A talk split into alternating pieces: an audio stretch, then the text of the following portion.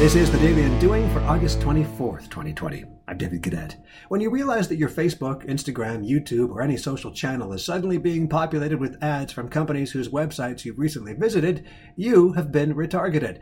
But while retargeting is easily dismissed as just another misuse of personal data by big tech and advertisers, retargeting is a part of design thinking, resulting from failed tests. Let's face it, we suffer rejection all the time. Most of it we let go, but the ones that stick in our craw the most are the ones we reflect upon and wonder if a different approach might have worked.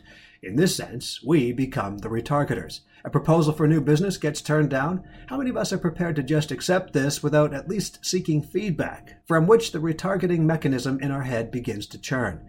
Your recourse to rejection should not be regret, it should be retarget. Today, on the Daily Undoing.